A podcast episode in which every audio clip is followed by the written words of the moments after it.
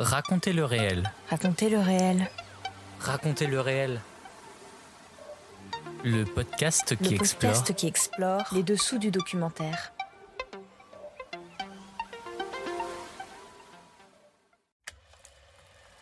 hors série, le FIPADOC continue.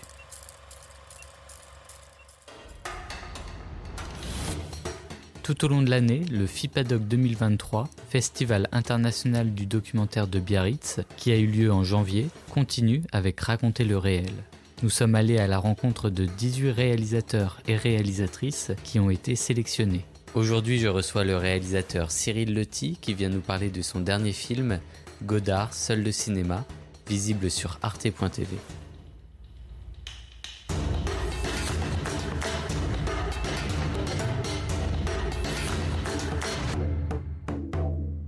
Bonjour Cyril Leti. Ben bonjour. Pouvez-vous euh, nous présenter donc ce film?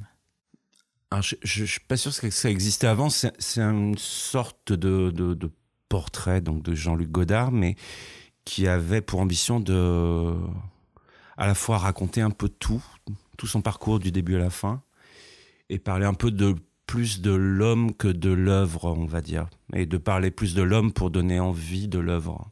C'était un peu ça le, le but et le cadre dans lequel euh, le film euh, s'est fait, puisqu'il est fait pour Arte. Qu'est-ce qui vous a amené à faire ce film? Alors, je dois aimer les défis, une envie euh, de personnage avant tout. Euh, il y a deux ans, j'ai euh, j'ai fait un film sur un autre cinéaste, sur Jean-Pierre Melville.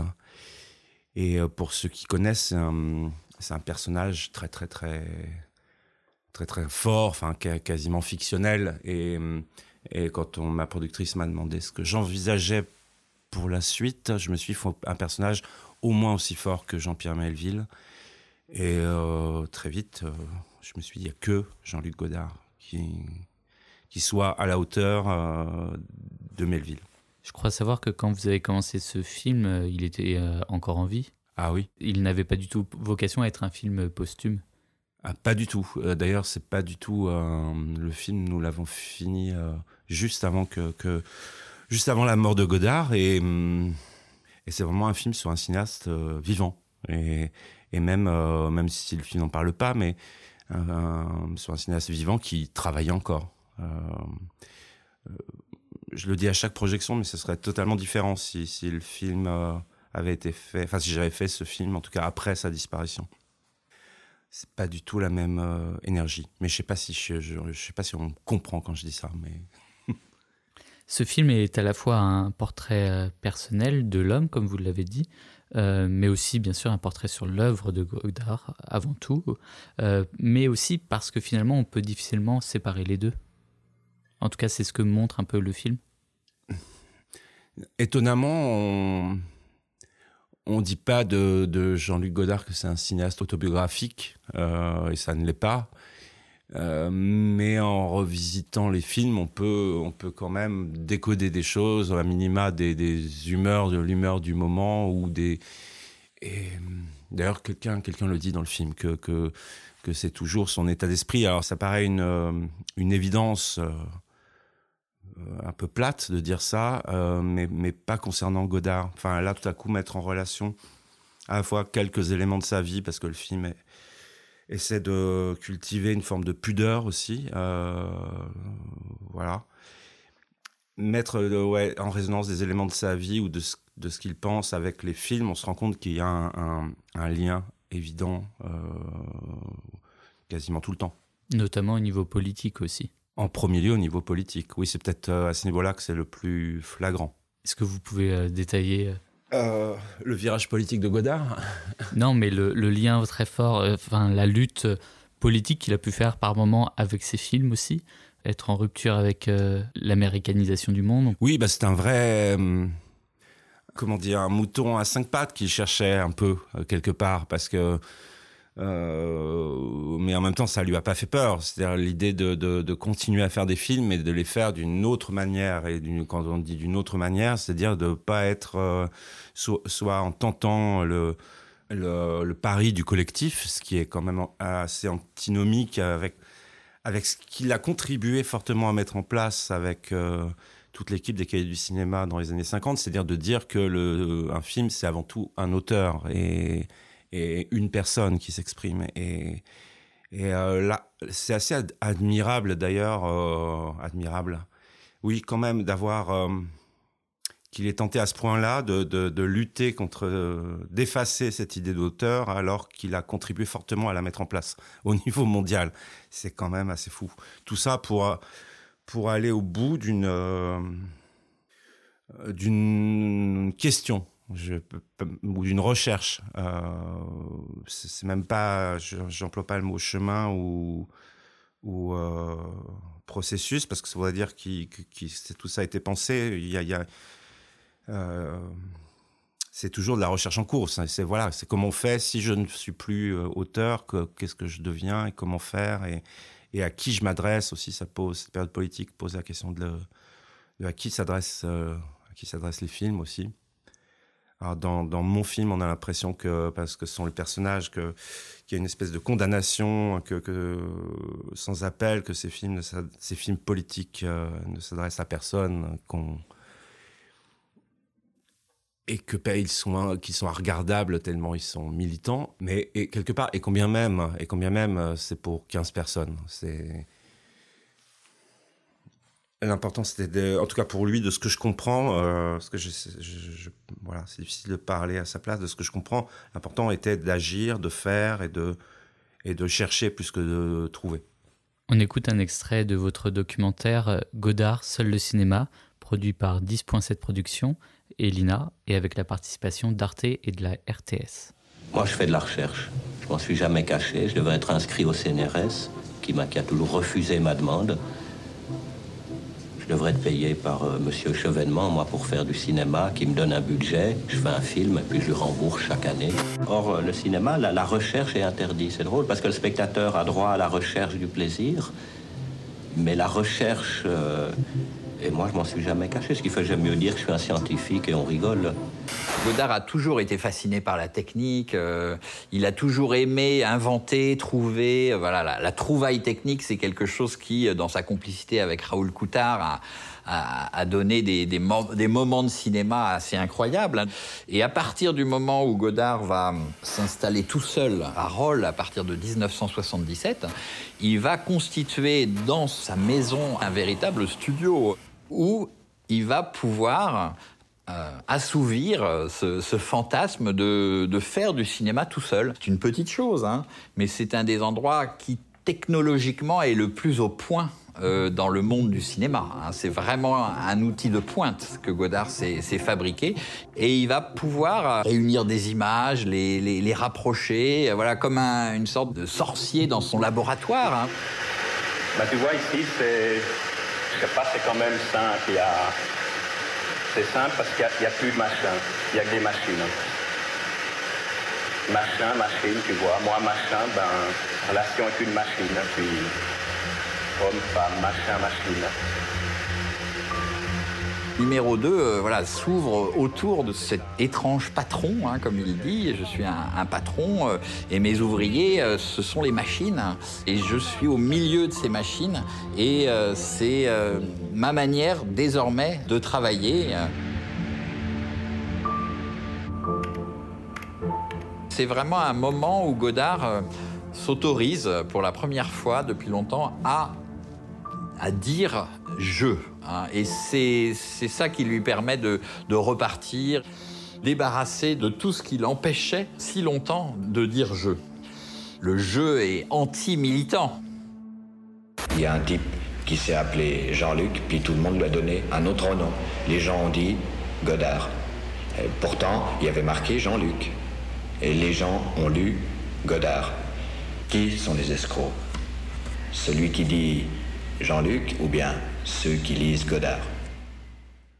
Godard, c'était aussi une personnalité très singulière, difficile peut-être aussi, peut-on dire? Alors, il est certain que en mettant bout à bout euh, euh, tous les récits et les de collaborateurs et, de, et qu'on peut trouver dans, dans, dans la littérature, on pourrait faire un film, voire un film entier sur sur les moments très difficiles de Godard et sur son caractère et sur sa façon qui de, de, de de se brouiller, de se fâcher avec beaucoup de monde. Ça, c'est. Euh, après, une fois qu'on a dit ça, euh, alors c'est flamboyant dans un, dans un film, mais, mais est-ce que ça fait avancer les, choses? Est-ce que ça donne. Enfin, voilà. Euh, est-ce que ça donne envie de, de, de son œuvre, de découvrir C'était un peu mon but, hein, de rendre les gens curieux. Je sais pas. Et, et encore une fois, comme il était vivant, euh, au moment où on tournait, c'était pas si évident de trouver, euh, trouver aussi des, personnes qui puissent parler de ces brouilles célèbres. Alors, il y en a dans la littérature, avec il y a la fameuse lettre, échange de lettres qu'il a, avec, euh, qu'il a eu avec François Truffaut en 73, où là, ils se sont brouillés définitivement. voilà, vous pouvez, ça se retrouve facilement sur Google si vous cherchez.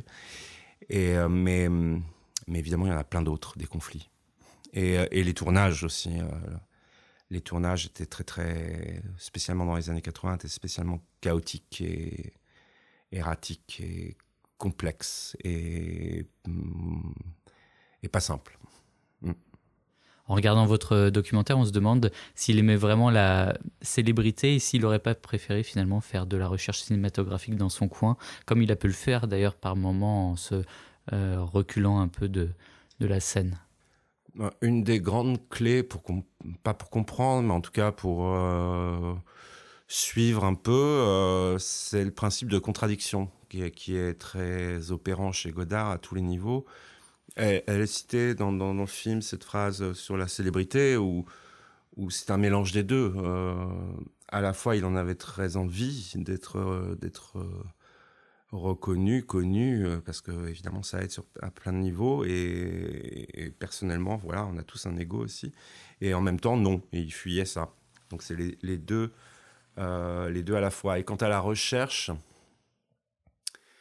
moi, j'ai eu l'impression de comprendre quelque chose aussi en, en l'écoutant, en écoutant ce qu'il dit, souvent à propos du cinéma muet, euh, où il, il, y a cette idée que le son, l'arrivée du son, a perverti le cinéma et l'a entraîné sur le chemin de la narration, et l'a entraîné sur le chemin de du théâtre, de l'histoire, des sentiments. Alors, elle a éloigné quelque part, euh, elle a éloigné complètement de la démarche purement artistique et plastique et et, euh, et que le cinéma est mort en étant encore un enfant à ce moment-là, qu'il n'a pas eu le temps de devenir adulte à cause de l'arrivée du son.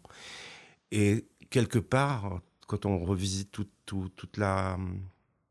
Alors, il a beaucoup parlé de la mort du cinéma, c'est un peu l'espèce le, de, de barde qui, qui chantait la mort du cinéma dans les années 80-90. Mais toute sa recherche, quand on parle de recherche, c'est d'essayer euh, de, de, trouver ce qu'aurait pu être ce cinéma-là qui n'a jamais existé. Euh, ce cinéma qui serait un véritable art et qui n'a jamais existé à cause de l'arrivée du son qu'il a perverti. Et, il a cherché dans plusieurs directions toute sa vie. Et je pense pas qu'il ait eu l'impression de l'avoir trouvé puisqu'il recommençait sans cesse. Et est-ce que c'est trouvable? Je ne sais pas, mais en tout cas, moi, j'ai envie de croire que c'était un des moteurs principaux de, de, un de ses moteurs principaux, quoi. Est-ce que c'est finalement c'est pour ça qu'il a marqué euh, l'histoire du cinéma? C'est pour tout euh, ce que vous venez de dire, c'est cette recherche? Non, euh, non, parce que à part à bout de souffle et quelques exceptions,